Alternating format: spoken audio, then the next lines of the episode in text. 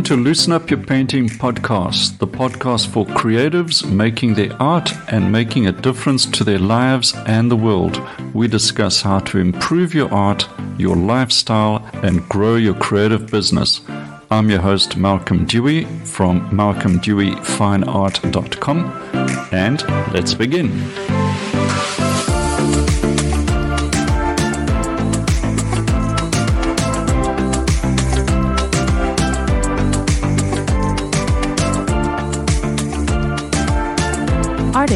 Would you like to join Malcolm each month for a live painting demonstration and tutorial? You can also try out the painting for yourself and receive a critique of your work. Plus watch the recordings of all the lessons in HD whenever you want to. Then share your work and chat to other participating artists in the community. All of this is possible when you join Malcolm's Artists Live channel. It is an investment that will pay you back in painting pleasure many times over. Find out more and preview the artist's live channel then join in the fun. Details on malcolmdeweyfineart.com. Today we've got a special guest, very interesting interview coming up with comic book creator Fish Lee. Fish Lee's story is also one about triumph over adversity and the sheer will to build a life despite the obstacles in the way. So, without further ado, let's meet Fish Lee.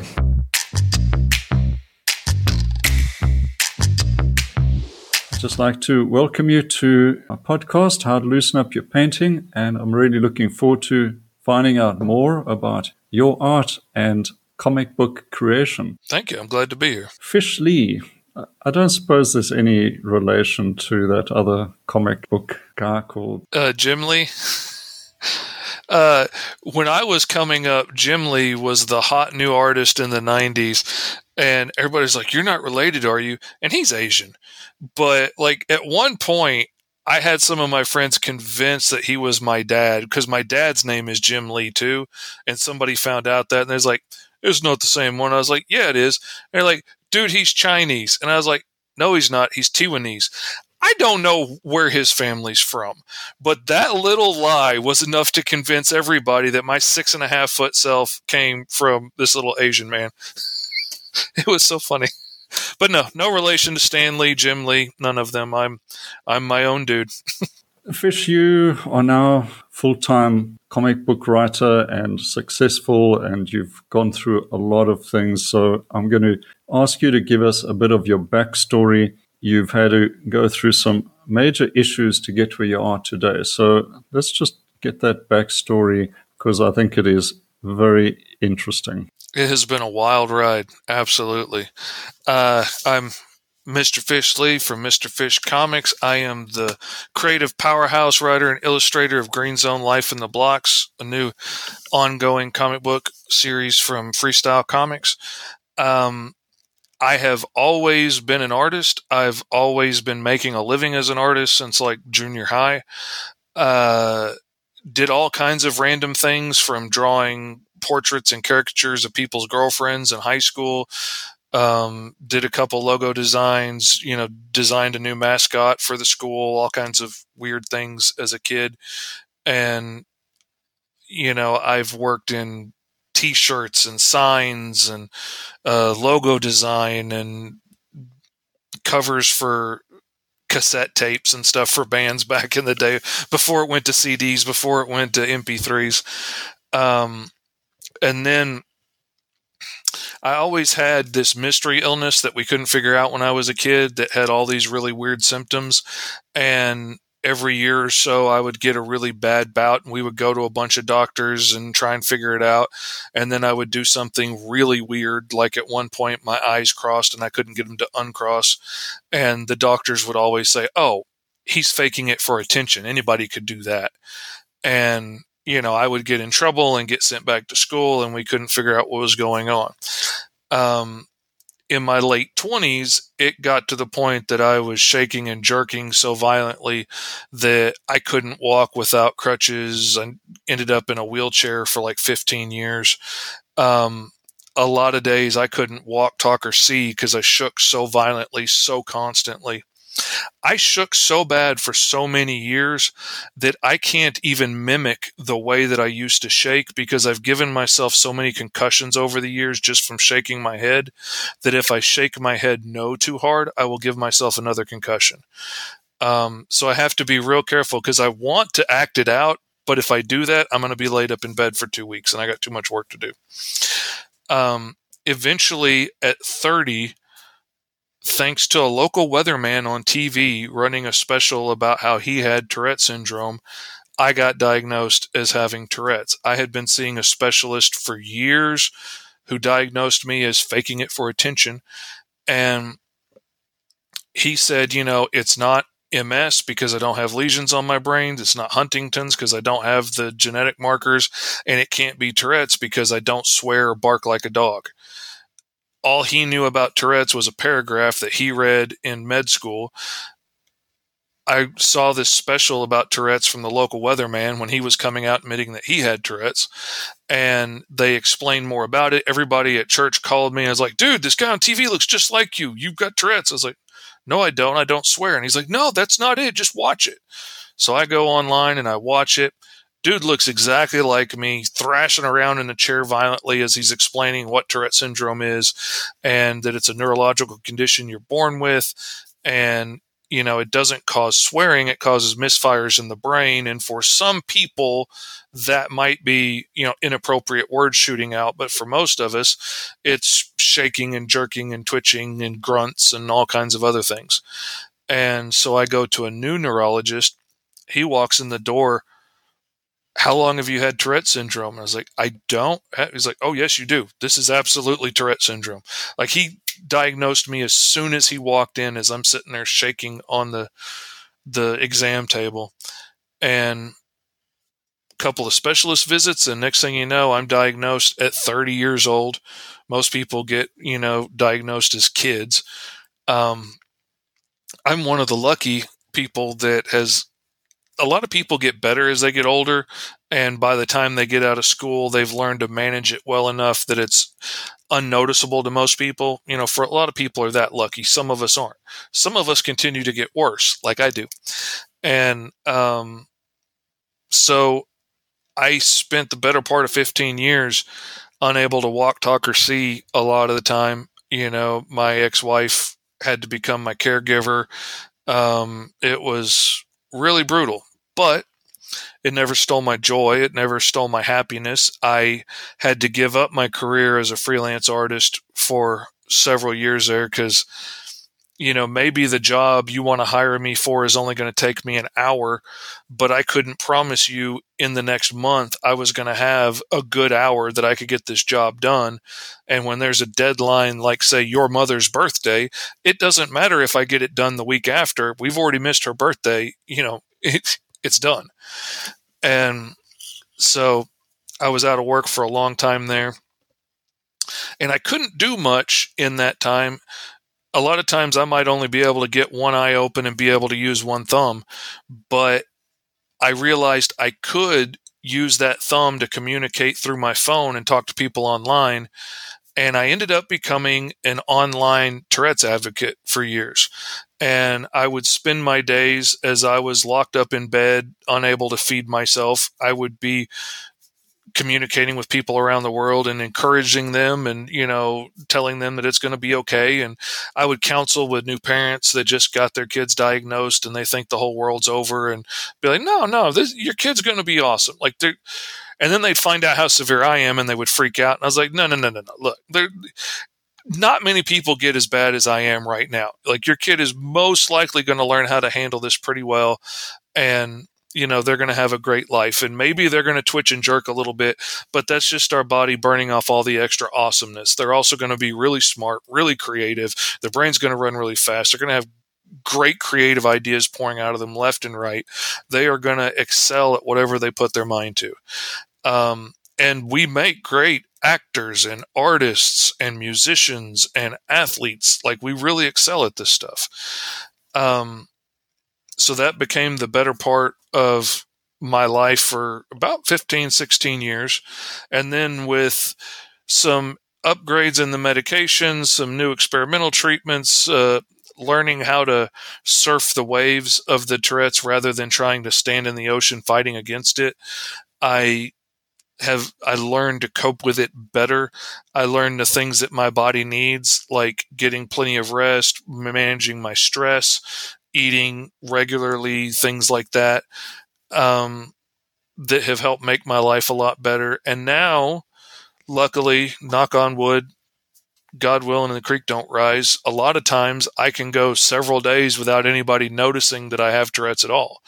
And you know, here recently I've been yelping out a lot of random stuff and the kids find it very funny.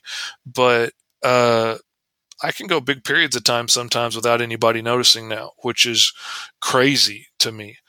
But that freed me up to be able to start working again. And now I had to figure out how am I going to rebuild a freelance career from nothing.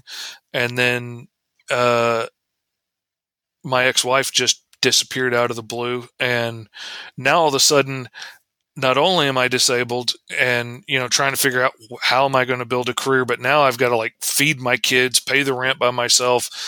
And I was really blessed that some connections I made ended up getting me work in indie comic books, you know, and all small press indie comics. But over the last four years, as you can see behind me, like I've worked on over 40 books in the last four years. And I've built quite the name for myself, quite the reputation. I found out I'm one of the fastest guys working in indie comics right now because I knock out books like nobody's business. And, you know, part of that is thanks to the fact that my brain isn't wired right like everybody else's and it runs really, really fast. And it kind of freaks out new clients when they work with me for the first time because they're used to getting a page or two a week. And sometimes I will get a whole book penciled in like three days. And they're not used to that overwhelming onslaught of pages coming their direction. Um, but you know, it has worked out really well for me. I've made a name for myself. And like I said, I've got to start in my own series now, and which is really amazing. This next year, we're going to be putting out six issues next year. And we've got another, the second and third issue are fixing to go to Kickstarter, uh, the first couple weeks of December. And I'm super excited. Everybody has loved the first issue and getting to work on my own book. Like getting to do comics is a dream job from being a kid. And I get to pay my bills drawing muscle men in their underwear beating each other up. But now to get to do my own comic and to be able to pay my bills doing that, that's mind blowing. It's it I never imagined I would get to do this. It's it's fantastic. I can't be happier. That that is a fantastic story. But you know, you mentioned you mentioned one setback you were you were having there with Tourette's, and then you said you're really blessed because you know something else happened, and that just stood out. It seems you constantly looking for the the blessing or the you know what what's the good that is this setting me on a different direction? Do I need to look down this road? Is this Whereas, you know, you'd think despair and depression would be the road you're going on, but turning things into a positive spin, and I, I can't, can't quite understand just how how you manage that. I get that a lot. I, as a Tourette's advocate, I have often had people get very angry at me in the Tourette's community because they are very miserable and their life is over and there's no hope because you know, their eyes twitch a lot and they sniff and grunt at work or they had a coughing tic during COVID and their life is over and they're miserable. And why was I not miserable when I was trapped in my body and I, you know, couldn't feed myself or bathe myself? Why wasn't I miserable? And it really all just comes down to what you look for in life. And a dear friend of mine, a pastor friend of mine, shared a story one time with me that just literally changed my life. So I'd share this story as often as I can. And, you know, he explained that a buzzard looks for death and decay and suffering to feed upon, and a hummingbird looks for life and joy and rebirth and growth. And if you release both of these birds in the same patch of woods, they are both going to find exactly what they're looking for. The woods did not change, the situations did not change. both things were there. There was life and death, there was joy and there was sorrow, and they find what they're looking for. And that just really struck me. And so, even at the worst of times, I make a point of seeking out the things that I'm blessed with. And my new wife can attest to you because sometimes it kind of freaks her out. But when I'm really having a bad day and I'm seized up again and I can barely talk and I'm locked up and I can't move my hands and I can't walk, she will hear me mumbling and you know she'll be trying to make out what i'm saying to see if you know like do i need something? Does she need to call an ambulance or something? And then she will realize i am listing out things that i'm blessed with. And that can be you know my amazing children. That could be the fact that you know even though i was disabled i got to be home with my kids. I got to be there when they got home from school. I got to help them with their homework. Uh, I might not be able to make it out of my recliner some days to sit at the dinner table, but I can enjoy watching TV with my kids in the living room at night. Um, I'm a good friend. I'm surrounded by people that love me. I have an amazing new wife now that just I am blessed beyond measure. I never expected to have somebody so amazing in my life. Um, our kids are doing well. My boys are getting married and having families. I get to live out my childhood dream of drawing comic books now. Like, that is amazing. Once I start counting these blessings, the fact that I can't see or speak or walk right now is pretty irrelevant compared to all the things that I've been blessed with. And as long as I keep my eyes focused on that, you know, it's easy to have joy. I could wallow in all of the things that I've lost and I did have to grieve those things as I went through disability. And, you know, I'm also a carpenter and I can build almost anything. It was a guaranteed given. I was going to build our house. I'm a giant, so I was going to build our house with, you know, eight foot doorways so I never have to duck again. There were going to be cabinets down low for my wife and cabinets way high for me that I can reach. There were going to be countertops that were way high for me and a sink way up here so I could wash dishes without hurting my back and like having to let go of that and realize I wasn't going to be able to do that was heartbreaking for me. I was always the guy that, like, if you had a need, I would show up in the middle of the night and be there. I would put underpinning on your grandma's house in the winter, in the rain, if she needed it. And then to have to change from being the person that helped everybody to the person that always needed help was tough. I love kayaking and canoeing and bicycling. And realizing that I was never going to have the balance or the coordination in my body again to not drown myself in a kayak. That was hard. Like I was going to go to Kauai and, you know, canoe through these, you know, through the ocean and through these underground streams that come up into the waterfalls in the jungle. Like that was one of my life's goals. I'm not going to get to do that. That was hard. I had to mourn those losses and deal with that but I can sit there wallowing in that and, oh, woe is me, I can't ride a bike anymore. Or I can focus on the things I can do. And you know what? I bought a three wheeled bicycle and now I can't tip it over. So, you know, there are ways around some things, and some things I just had to let go of and be okay with that. But, you know, I'm not the guy that can help everybody anymore, but I'm also the guy that had a particular way of helping people with Tourette's, especially newly diagnosed parents in the worst time of their life. And that was an awesome blessing. So, you know, focusing on those things keeps my joy high. and, you know, what you also said in the, the beginning when you're talking about your backstory and all of the different kinds of jobs that you had to take on, the different freelance things you had to think for yourself, because artists have to be resourceful. Um, you can't just say, well, I just want to paint this one subject when you don't have food on the table. You do what you need to do and you will. Absolutely. You will learn how to do stuff real quick. And there are so many jobs I took on that I had no business doing, I had never done before.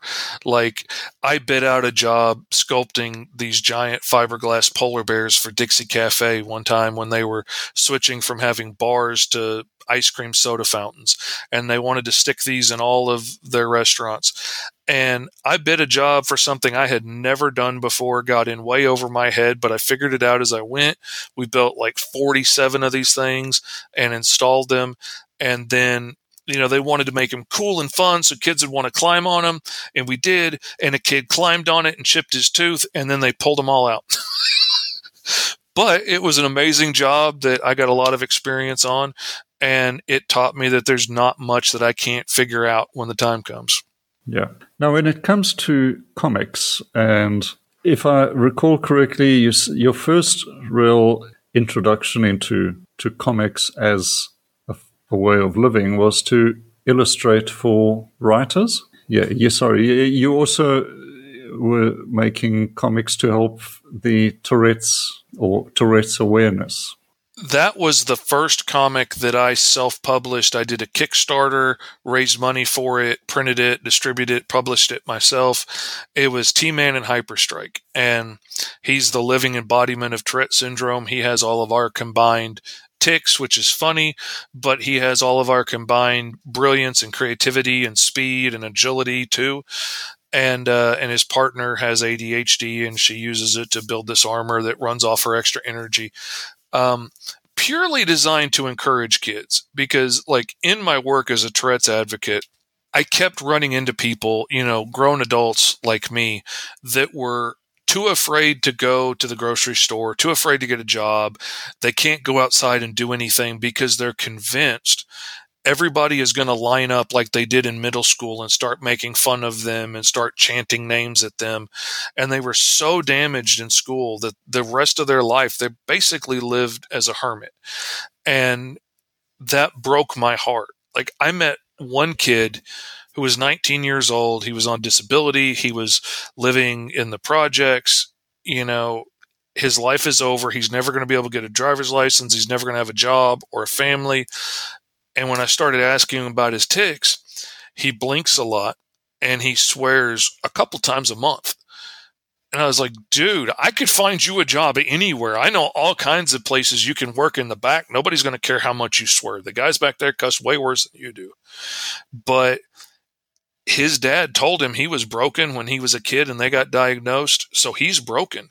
And there is no way he can ever have a life because he's broken because that's who he is. And I don't know how to fix that. I've, I've tried to be encouraging. I've tried to be uplifting, but I don't know how to fix a lifetime of you're broken and something is inherently wrong with you. So I figured the best thing I could do was try and encourage the kids when they're young before it gets that far. So I created this book purely to encourage kids, to uplift them, to help remind them that they're awesome before the world, you know, knocks them down and tells them that they're a spaz. And the response I got from kids around the globe just blew me away. Like I wrote it to be inspiring, but then I get these letters from these kids, and I would just be weeping in tears as I read these letters and getting videos of this curly haired little girl jumping up and down on the couch because she's so excited because she saw T Man had one of her tics. So she's really helping him in the book. And it was so awesome to do that. And I had planned out to do like another six issues of it, but that was also right around the time my whole world changed and now all of a sudden I have to make a living by myself and it also got attention from other people in indie comics that started hiring me for a cover or a pinup or a couple of pages here or there and next thing you know I've got more work coming in than I can do and I was way too busy over the next few years to ever go back to doing one of my own books. And when you're trying to survive and especially trying to build a business again from scratch, if you're willing to pay me today to do your book and I can feed my kids and pay my rent, I'm going to do your job and put my ideas on the back burner because I have to do my ideas for free today, hoping they're going to pay off in a month or two. But if you're going to pay me today, I'm going to take your money. And next thing you know, I had three months of work prepaid in advance, then it was six months, then it was a year. And, you know, that was an awesome, amazing feeling knowing, you know, this money is there I can't touch it till I do the job because that's stupid. I, that's a bad mistake to make, but it's there and I'm safe. All I have to do is do the work and then I have that money to pay my bills. And that was a very secure feeling, especially when the whole world goes haywire and shuts down. And you would think drawing muscle men in their underwear beating each other up would be a non-essential job. I was afraid I was going to be out of work real quick, but when everybody's locked up at home with nothing to do, entertainment became a big deal. And I had nothing but steady work. Like I was turning away work left and right. And that has been absolutely amazing. And one of the things that has helped build my career, if I could share with every artist out there, I took a sample of my work one time to a famous comic book artist who was at a local comic book show, and I showed it to him, and he very politely told me I sucked. And all of his criticisms were absolutely correct, and I had an excuse for every single one of them. We didn't have a very long timeline on this one. The client was a jerk, and they weren't paying much, and they were always down my neck, and I didn't want to do my best work. And he said, None of that matters. The reader is not going to see any of that. They're not going to know that they were a jerk. They're not going to know that they were only paying 20 bucks a page. All they see is your artwork and your name. This is the work you do. And the worst thing you can do is have your work be different book to book because these guys paid more or this guy was nicer. And then your work just looks inconsistent and they don't know why it's inconsistent. They don't know all these other issues. It's like, this is your work and your name. It should always be your best work. And when I started applying that, and it didn't matter how much the job paid, it didn't matter how big a jerk they were, I don't have to work with you again, but this job is going to be good. And that has built my reputation and everybody loves hiring me now because they know my work is always going to be consistent. It's always going to be top notch. Actually, some of the book, best books I've done have been for some of the most outrageously irritating clients that I don't want to work with again. But because I won't let the work be bad, they got a little extra shine on their work and, you know, it came out extra cool. And it has built my reputation. So if you can apply it, absolutely do it. So, how did you get to know how to draw comics? Did you study it, self study? Did you always draw comic book characters? I've always, I've always drawn. I was you know, like the best artist in kindergarten, but that just meant I could draw the coolest dragster out of a triangle and two circles, you know, but I put a little smoke behind the wheels and I put a little circle for the helmet and that made it cooler. Um, my brain works differently than everybody else's, so it made drawing a little bit easier for me. And when they started teaching us more ideas of how to draw, I picked them up very quickly and, and incorporated them into my little doodles. But it wasn't until the Goonies came out that I actually get got serious about drawing because I fell in love with Data in the Goonies. I wanted to be Data. I wanted that jacket with the grappling hooks and the you know the punching glove coming out and oil slick coming out of my shoes. And my mother, who was a saint and a brilliant woman, said she was not going to take me to the junkyard to get parts for my jacket I wanted to build until I had detailed plans because she knew I'd bring home everything that I thought looked cool. I'd be bringing home bumpers and stuff like, I'll use it, I swear. And my room would have been full of junk and our whole house would have stunk. She was brilliant. So I started drawing plans for my jacket and then I got into like Inspector Gadget and then I had to figure out, well, how can I strap a lawnmower onto a football helmet so I can make myself fly? And, you know, like that's not going to break my neck. And the designs kept changing and changing and then it became you know like a whole suit of armor so i could be a superhero. And then next thing you know i've just been drawing all this stuff for years and i realized i'm never going to get a power source powerful enough to let me fly in a suit of armor that i can carry. Like you know unless somebody actually invents an arc reactor that's never going to work. So at some point I realized it's just easier to draw this stuff and not have the limitations of trying to actually build it anymore. And that became fun. And then I, I saw an episode of Scooby Doo one time where they were saving a comic book artist from his superhero creation that was haunting him. And that was the first time I realized you can actually do this as a job. And I realized all of my story ideas that came to me, all of my ideas that were inspired from the toys and the cartoons I love to watch and the movies I love to watch. All of this could be combined with my ability to draw and I could actually tell my own stories and create my own worlds. And I was done for after that. That was all I wanted to do from that point on. Um, so you mentioned that your your T-Man uh, comic really developed a life of its own as people got to notice it, and then you got uh, more work as a result. If we're looking at a, a young person listening to this or watching this podcast who love to draw, how do they take that that hobby into maybe a side hustle and then maybe eventually full time. But what is what's the most important steps they need to take right at the get go to even think that this can be taken beyond something they do privately? My number one advice for anybody that wants to make comics, whether it's as a writer or an illustrator or a writer illustrator like me, is start making comics. Make comic after comic after comic. Start with little four and eight page stories. And I know you're worried that they're going to suck in the beginning, but be free, my beloved children. They will suck. That's okay. Start making them. You will get better and better and better and better as you go. The more short stories you tell, the better you will get at telling a story in a small amount of pages which will make you better at telling longer stories. You know, a lot of people try and jump into telling their magnum opus idea that's 300 books long in the beginning when you don't have the skill set yet to do that. And you don't you don't want to start on your big epic poem. You want to start on short stories and like take nursery rhymes and reimagine them in a different way. You know, I mean, what if, you know, I don't know. What if Mary Had a Little Lamb was a horror story? What if Little Boy Blue was set on an alien planet? You know, just do whatever and start making little short stories. The extra bonus about making short stories is there are always people that are looking to put together anthology books, and it's much easier to get your short story into somebody else's anthology. Let them do the hard work of getting it published and getting it out there. You get your story in print by making four or eight pages, and somebody else does all the hard work. It's great.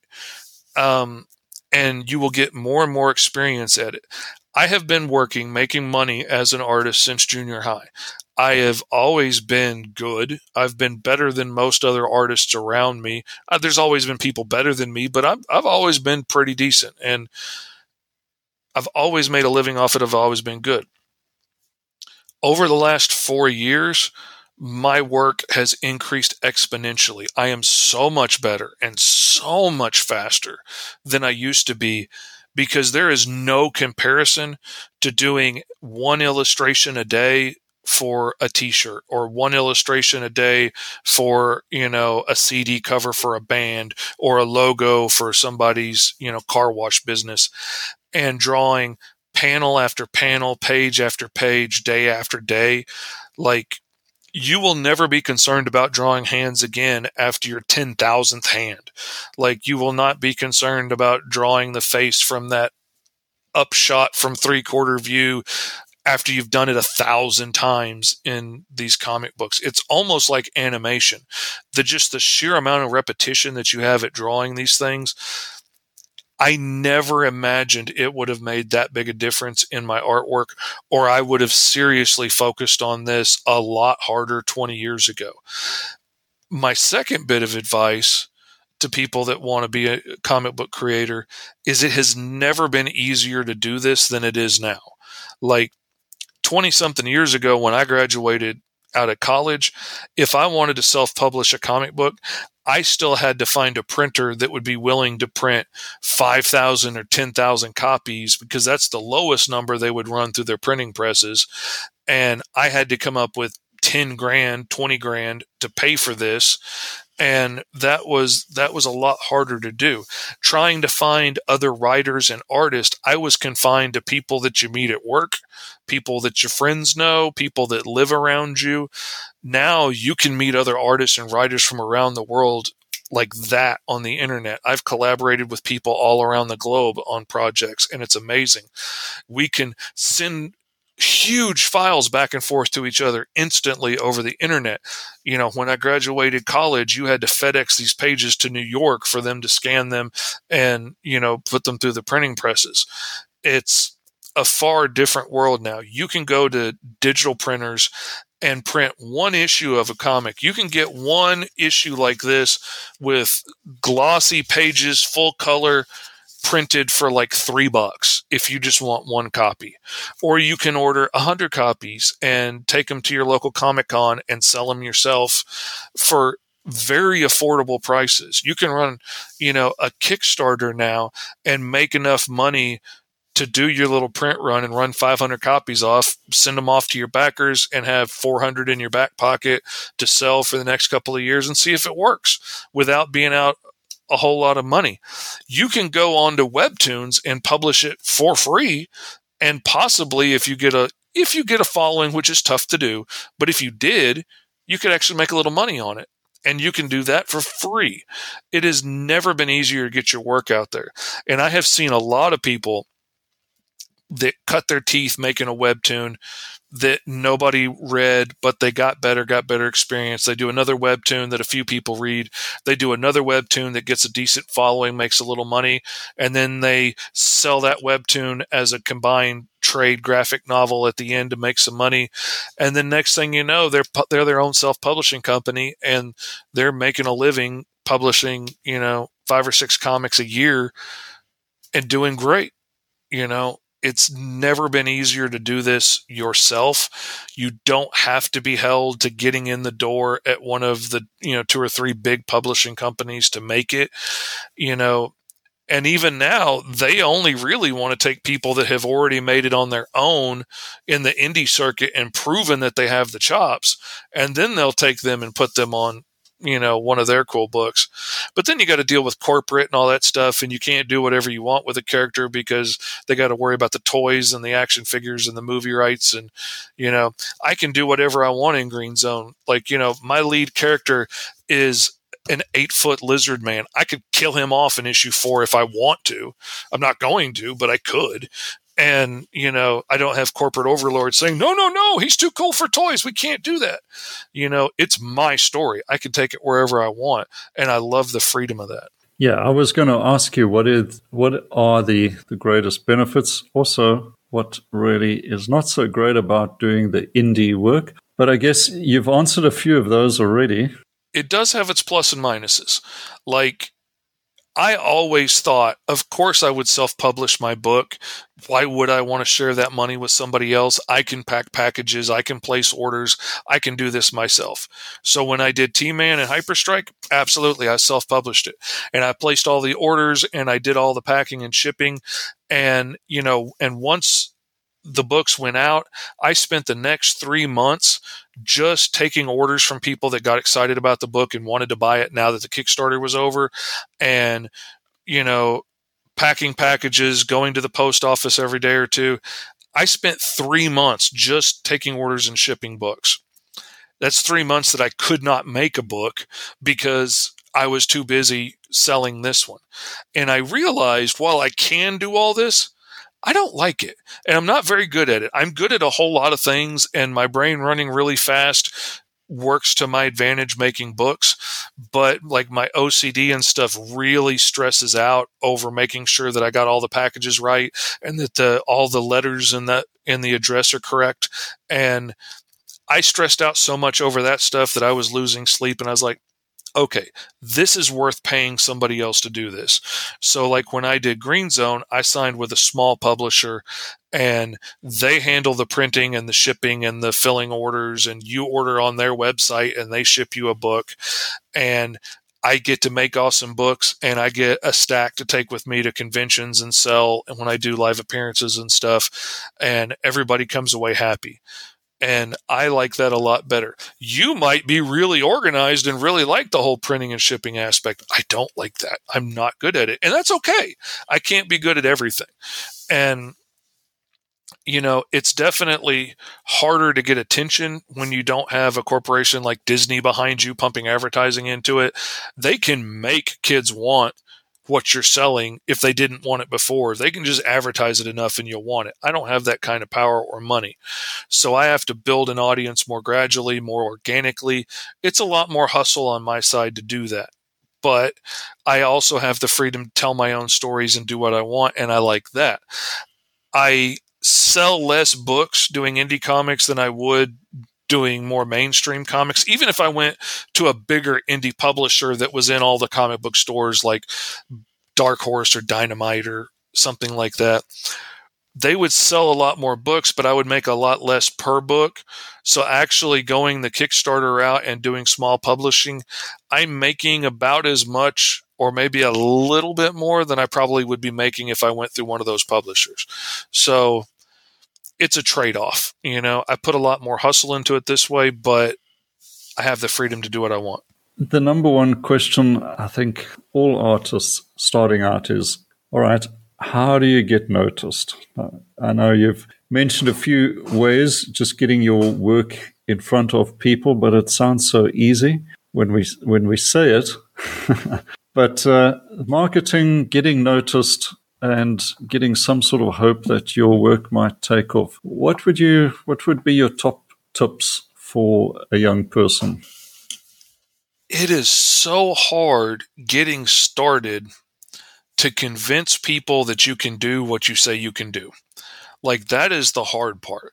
Like it doesn't matter how many sample paintings I showed to people in the beginning when I started doing murals back in the day that's a different thing than them seeing pictures of a finished mural. Once I did a mural in my uh, sister in law's house for free for my nephew, suddenly I got a whole lot more jobs because I had photos of an actual finished mural that I could show them. I was showing them amazing small paintings of like what I could do on your walls. Yeah, that wasn't doing it for him, but pictures of a finished one, okay, if he did it for somebody else, then maybe he could do it for me. And and of course, I started off working cheaper in the beginning than I did by the time I ended. And, you know, and got to bump up my price as I went. And I had more happy clients under my belt and more people that I could point a new client to. oh, well, if you'd like references, you can talk to these 10 people that I did murals for, and they'll tell you that I did a great job. And, you know, didn't make a mess of their house, didn't track paint all over the carpet. And comic books was the same way. Like I had the skill set, they could see that I could draw cool pictures, but drawing a cool pinup or a cool cover is very different than drawing sequential pages over and over again. And you know, I was lucky that the first paying job I did was inking for a guy on a book very few people read, but I made friends with the letterer on that book, and he's one of the nicest guys in indie comics and is friends with everybody. And he hired me to do a little eight page add on story for a book he was working on. There was just going to be a little addendum at the end, a little, you know, extra bit like at the end of a Marvel movie or something. And the work I did on that, he started showing to all his friends and they were amazed by the quality and and like I forgot a belt on one of the characters. Is a little bitty, little bitty belt, and it, he was in every panel, and I forgot it. And we are at the end of the book before my buddy realized, and he's like, "You know what? It's no big deal. Forget it." And I was like, "No, no, no, no, no, no, no. The belt's supposed to be there. The belt was in the references you sent me. I made a mistake. I'm going to fix it." And I went back and I fixed all eight pages, every panel, and put that belt in everywhere. And doing that because I had made a promise to myself that I was never going to put out bad work again with my name on it. Doing that sold me to so many people because they're like, okay, this dude takes his work seriously. He does, he wants to put out a good product. If we need a revision, he's not going to gripe and complain about it. That kind of thing really helped me. The big things that you got to do in trying to build an audience now is like posting on social media. You've got to let people see what you can do. You've got to post regularly, whatever that schedule is for you. The thing I keep telling people is you cannot post too much about what you're doing. Like you might feel like you're spamming everybody's feed with pictures of your mural or your painting or your caricature or your comic book But the fact is, with the algorithms, people are probably only seeing one out of every 20 posts that you make anyway. So post, post, post, post, post. Try and make as many different posts out of one image as you possibly can. Like I like to do time lapse drawings. I can set, because I work digitally, I can set my program to just record while I'm drawing and then turn around and turn that into a post. Then I can post the still image. I can post me talking about that image and make several different posts out of the same piece of artwork and get more mileage out of it. Um, but post regularly and post in the places that people are looking. Use hashtags and stuff that people are watching for this kind of thing. You don't want to use hashtags that aren't related to what you're doing, but look at the ones that are popular. Look at the ones that keep showing up on the stuff that you love and start incorporating those. Watch the people that you love. Watch the people that are further up the ladder than you that are doing what you want to do, making a living doing what you want to do, and watch their posts. See how often they post. How many hashtags do they use? What hashtags are they using? Um, you know, learn from them. That has been so much more helpful to me. Because, especially with comics, it is so much more about getting the fans to like me and want to follow me. And then they will follow me from book to book to book. Like, if they like The Sentinels, which is one book that I illustrate for a good friend of mine, then they'll follow that book and they love my work there. And lots of people back that, and it's going full time now without me because I can't keep up with two full time series. Um, they love me on that book, but if they don't get to know me and love me and not just my art, they won't follow me to Green Zone. So, like, I started doing a podcast with a friend of mine. He started it. I joined in as a co-host just so I could get to know the fans more, get my face out there more. I started doing TikToks, and now it's all, hey, it's your Uncle Fish, favorite comic book artist, and you know I'm getting that out there in front of people's eyes and that's helping me build a following to point like I just recently I'm to geek out a little bit but I just recently like the last 3 or 4 comic book cons I went to this year started having other artists recognize me at the show and be like hey you're Mr. Fish I follow you on Instagram and that's awesome. I was at Barnes and Noble uh, a couple of weeks ago, and out of nowhere, a lady recognized me and geeked out and wanted to take pictures with me and stuff because she follows me online and loves the comics that I've been working on. And I would not have that if I had not been investing all this time in building a social media following, getting people to know who I am. And it takes work and it takes consistency. And I have to set alarms to go off all day, reminding me to make posts and stuff. But I do what I got to do so that I can get that out there and hopefully people follow and buy my work. Now, is there any particular social media channel? You know, I'm going to ask you that, especially in the comic book niche. In comic books, particularly, but anywhere you want to make money, especially kids, listen to me. I know you want to be on Instagram, you want to be on TikTok, you want to be on Snapchat and stuff. Post on Facebook. And I, I know it seems like where the dinosaurs live and it it's old fashioned and you don't want to be on Facebook. That's where grandpa is. Grandpa has money all the other teenagers that love your work and like it and say it's awesome, they don't have money to pay you to do a job. My son is figuring this out now and he's starting to build his Facebook following instead of Instagram alone because all his teenage friends from high school love his Instagram posts. None of them have money to hire him for a commission but old people my age have money in their back pocket and want to hire for commissions. So he's starting to post in all the comic book groups and the artist groups and stuff on Facebook where all the other old fuddy duddies are hanging out. Comics aren't as good as they used to be, blah, blah, blah. But those are the guys that have money, and they're the ones that want to spend money to get you to draw Superman the way he used to look, or draw their character next to Batman, or maybe draw their character in a whole book so they can publish it because they always wanted to see that done. And maybe 50 people read the book, but you just got paid to draw a comic book, dude. So post on Facebook, build a following on Facebook, get in the comic book groups on Facebook, and start sharing your work because that's where people want to spend. I wasn't expecting that. Okay, um, practical issues. I, you want your work to look professional. You want it to um, have that crispness, if I can use that term. getting back to our young person, um, is there any particular software, hardware, starting out, you can't, I suppose, afford the most expensive stuff, but what would you say is a good thing to start with? Anything you can afford to start with is a great place to start. And I know I work digitally. A lot of other artists work digitally. You do not have to work digitally to get started working in comic books. You can order a pad of comic book pages off of Amazon for like 18 bucks, I think, and start drawing them by hand and scan them in. And, you know, I know lots of artists that do that. I hire an inker from time to time that still works traditionally, and he'll print my pages out full size at 11 by 17 and he'll ink on them and scan them back in and send them to me. Um, so you don't have to work digitally. You don't have to invest two thousand dollars in a new computer and four thousand dollars in a Wacom tablet. Like I have bought refurbished office computers, you know, that have upgraded uh, RAM that work just fine.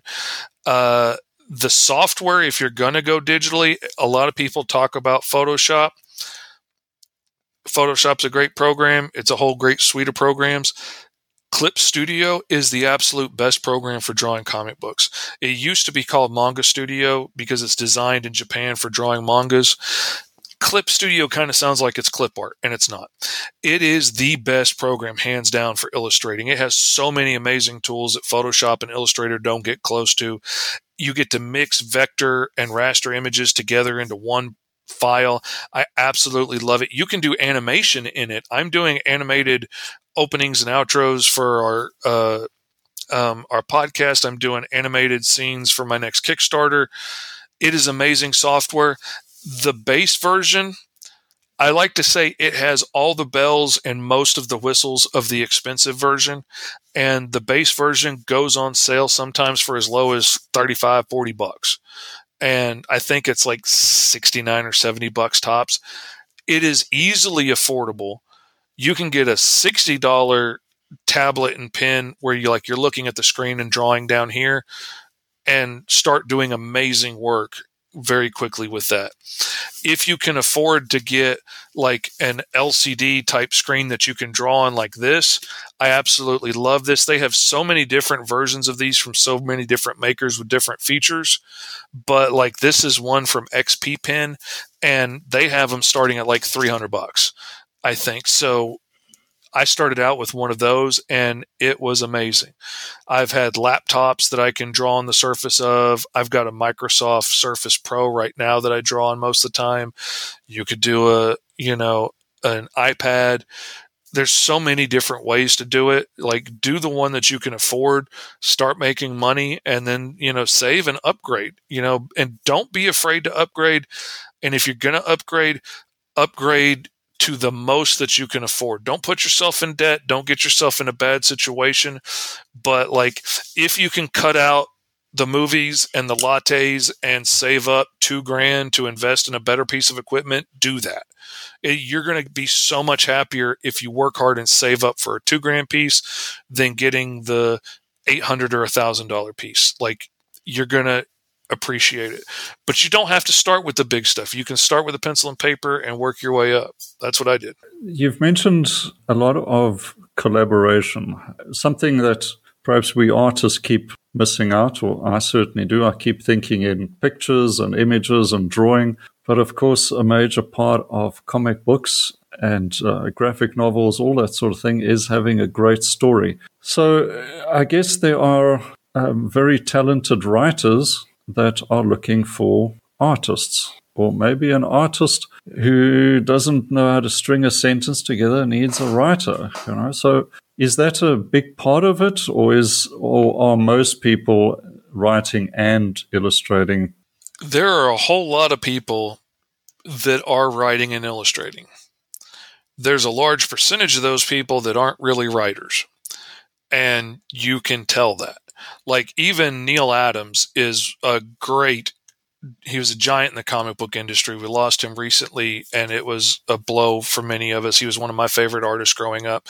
He is a breathtaking artist, and he changed the game when it came to visual storytelling in comics. He has written many of his own projects that are kind of rambling and don't really go anywhere and don't make a whole lot of sense. Uh, when he's teamed with a great writer, they do breathtaking work. He can do it himself eh, it's not so great. Uh, I am, I'm lucky. I've been really happy with the response on Green Zone because I was afraid that maybe that was me. Maybe I just think I could write. Maybe this is just a cool story to me. But hearing the response from people that are so excited about it and so anxious for the next issues has reassured that fear in me that you know no no you actually can do this you're not you're not fooling yourself um, but there is absolutely nothing wrong with admitting I'm not good at this part. Like I'm not good at shipping, so I hired on with a publisher. Other people are great at that. Um, I'm a good artist and I'm a great storyteller visually with that. I bring so much to it with that.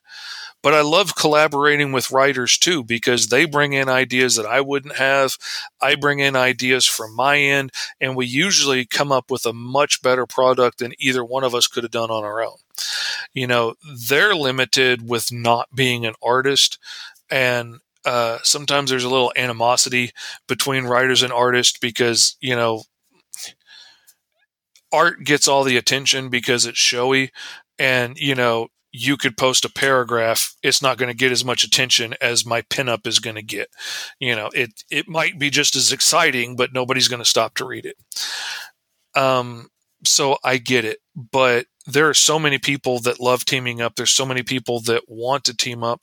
There's so many people online in these Facebook groups that are looking to do their first project and they don't really have any money, but they're looking for somebody to collaborate with and see if it works. If you've never done a story before, if you've never written anything before, maybe finding somebody that has a story you're interested in would be something fun to team up on and do. And you can figure out if this is for you. Comic books is hard I will tell you straight up, comic books is a hard job. A lot of days I work 12 to 16 hours a day, you know, just to knock out as many pages as I can because it's a tough job. And a lot of people want to do it and then they get into it and realize, whoa, whoa, whoa, this is way too hard for me. I just want to do pinups. I just want to do covers. I'd rather spend three days drawing one cover than, you know, having to get several pages a day drawn, you know, no, that's no fun. And I understand that. To me, it scratches that storytelling itch in my brain, and I absolutely love it.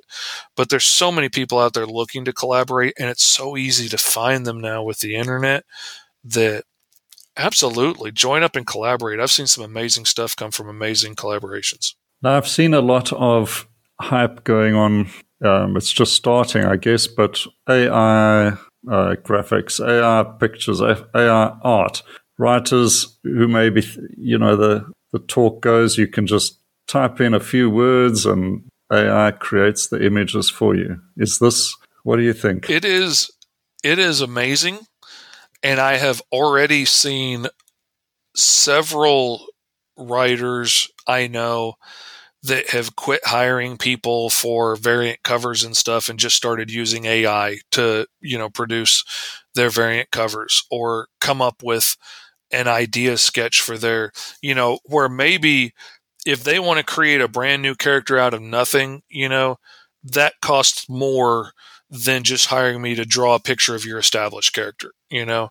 So like you know, if I'm creating a character out of nothing and you're going to have the rights to this character, we're talking more like 250 bucks rather than like 60 bucks.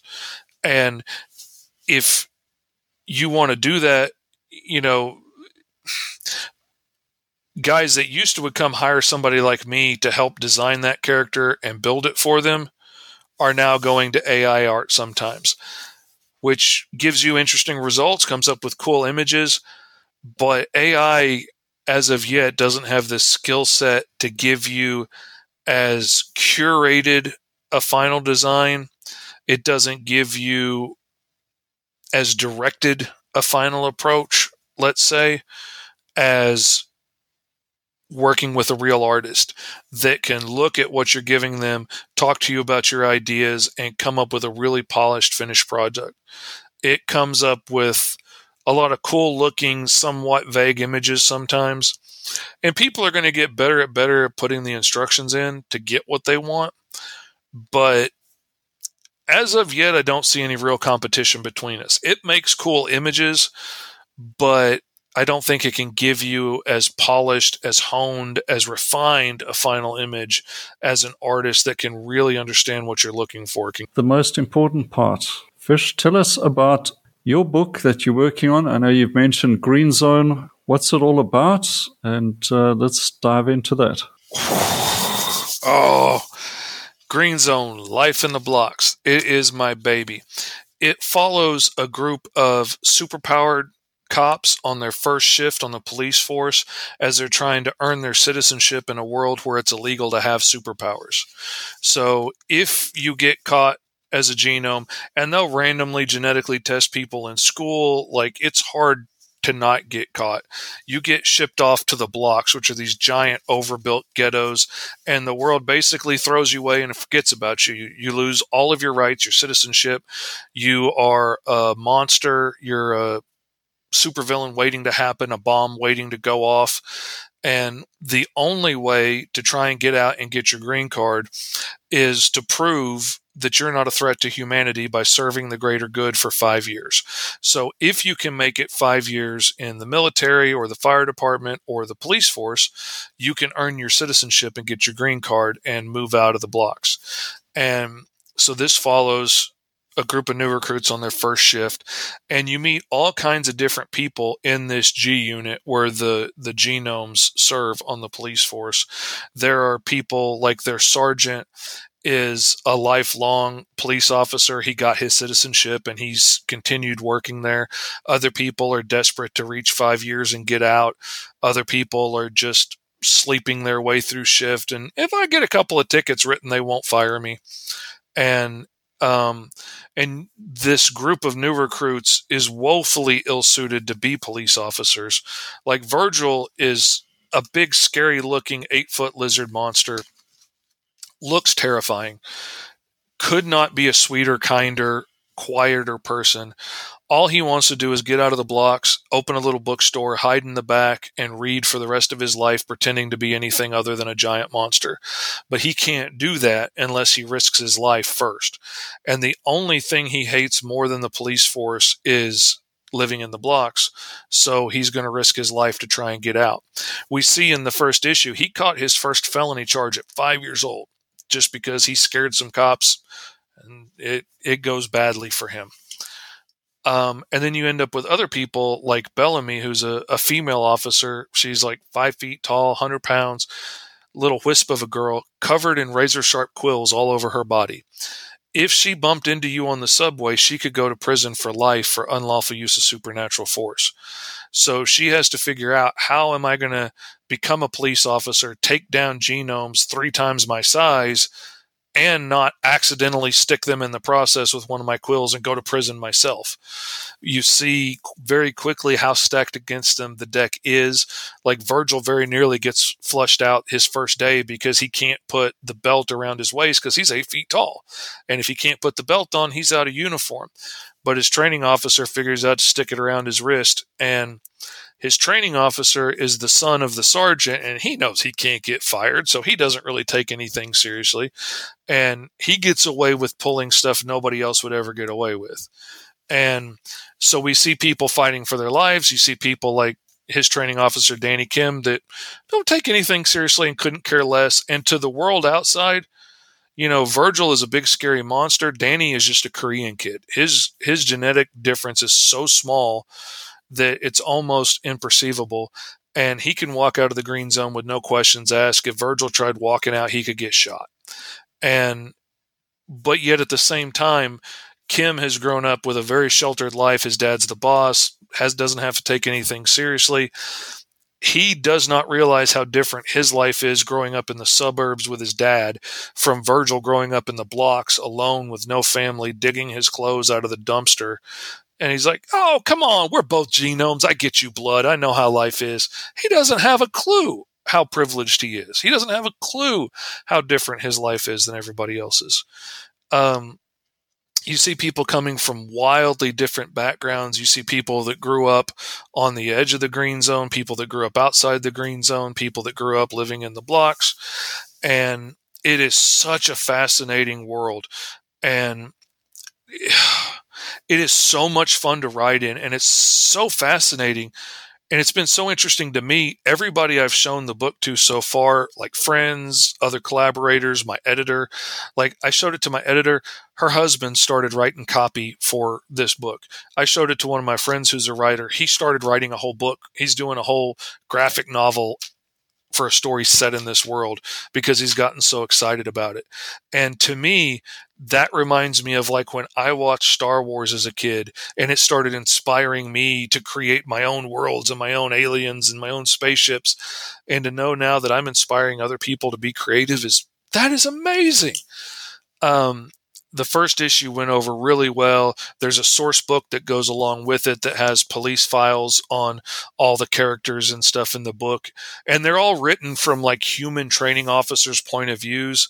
So you get to see a little bit more of the bias in things and things like, you know, when they're listing scars and tattoos, like has a scar on his lower abdomen from an alleged appendectomy. Why would you lie about that? But you know, it just shows, ah, they can't be trusted. You never know with them. And, you know, the media likes to portray it as, oh, if they wanted to, they could pull themselves up by their bootstraps and get out. There's a way to get citizenship. If they're still living in the blocks, they want to be there. They're gangsters and monsters. And you find out real quickly just how few people make it through and just how quickly you can get thrown out of the system for just about anything. And Oh, it is such an exciting world. And I never expected when I first had this idea for the story, I never expected it to seem so relevant as it does in this day and age with the police force and all the trouble with the police force that we've had coming from both sides and realizing the biases that all of us have had that we might not have realized before. And I'm hoping that you know if people can see how unfair life is for Virgil and just how badly stacked against him the deck is and how he didn't get a fair shake, maybe that could help open people's eyes to realize maybe we're not all starting from the same starting point and maybe we need to take that into consideration. I hope. You know, it's the best I could hope for, but I'm loving the response that it's getting.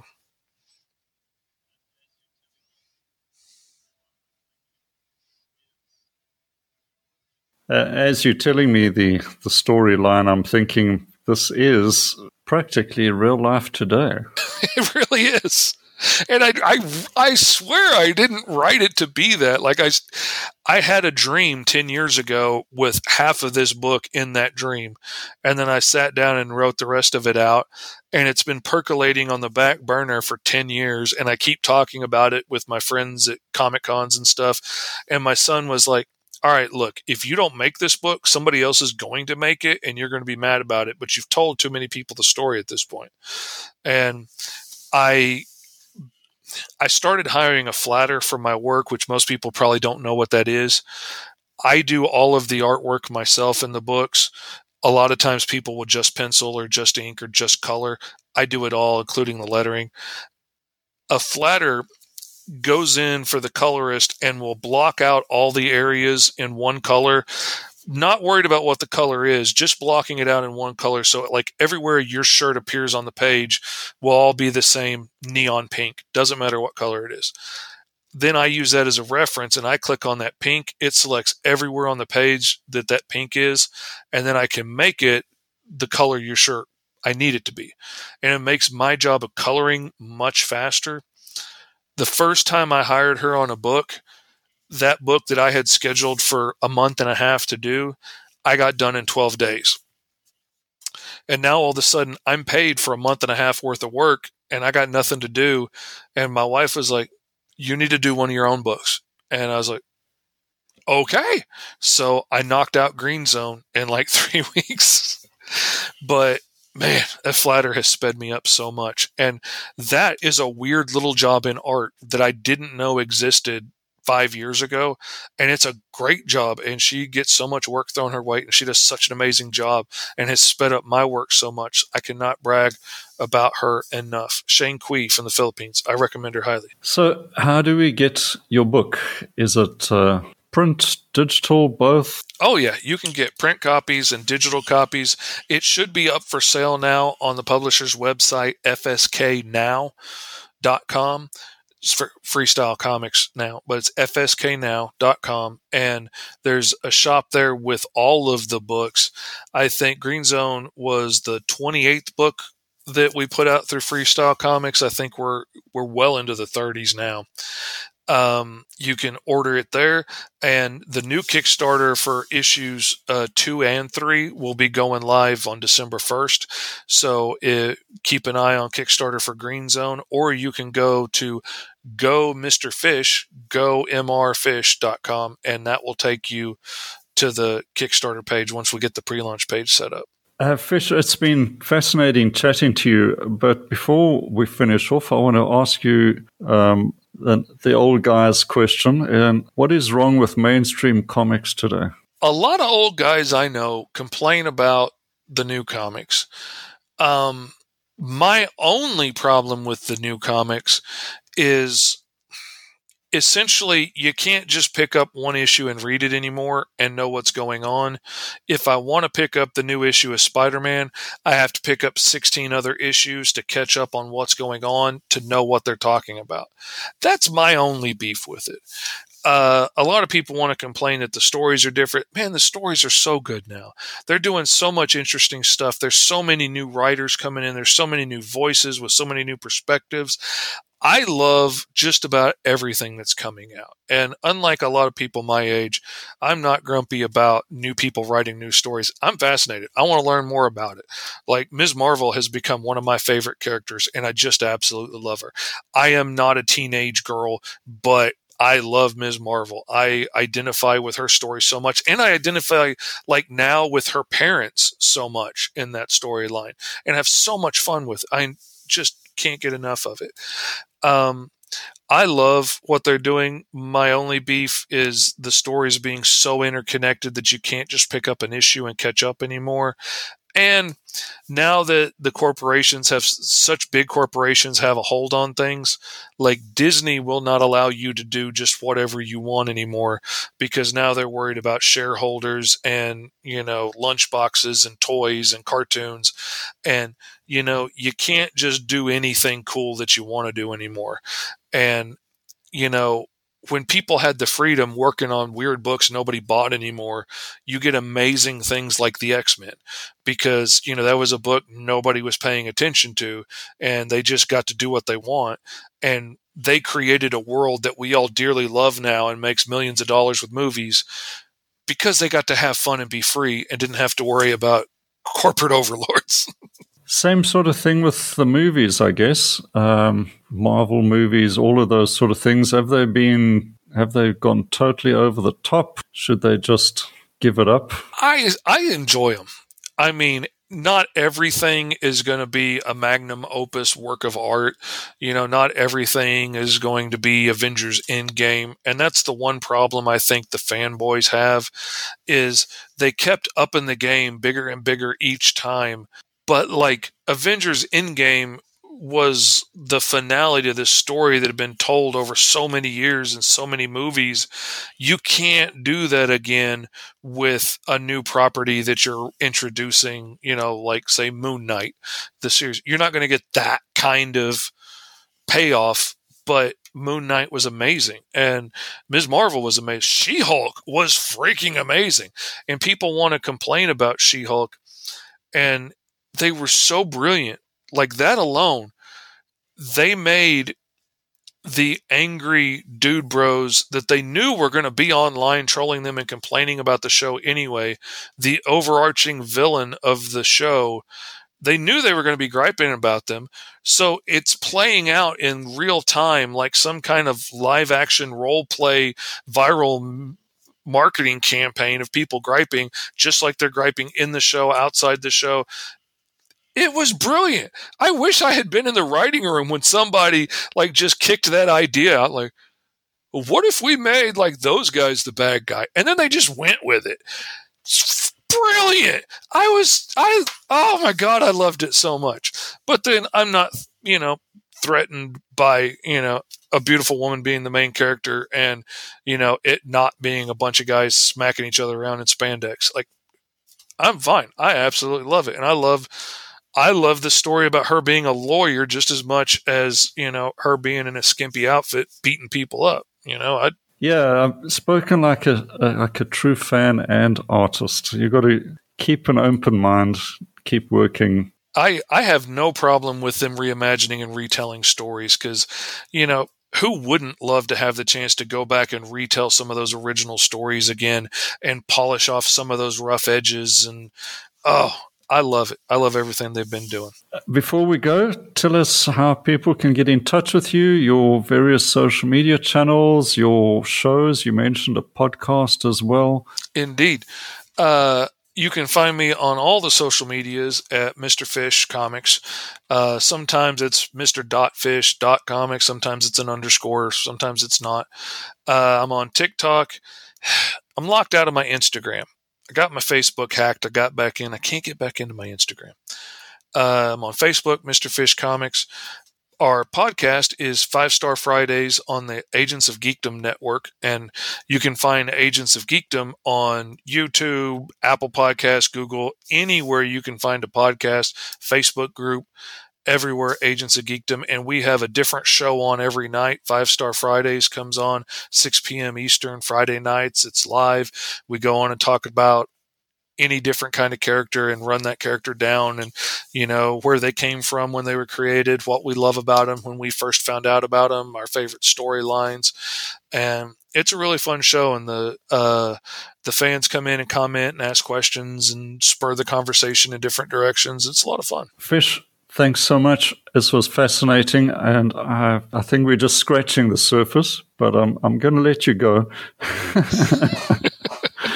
yeah, man, I enjoyed this so much. So uh, and such valuable information for guys want to get into this business as well. Um, thanks for sharing that.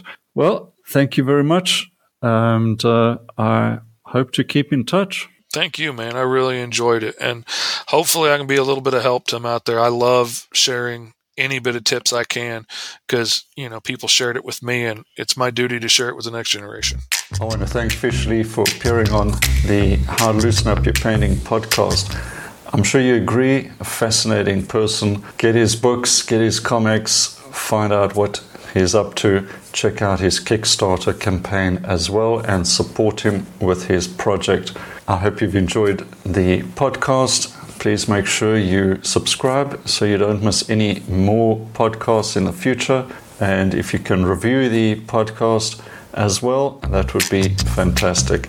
Thanks again, and until next time, cheers for now.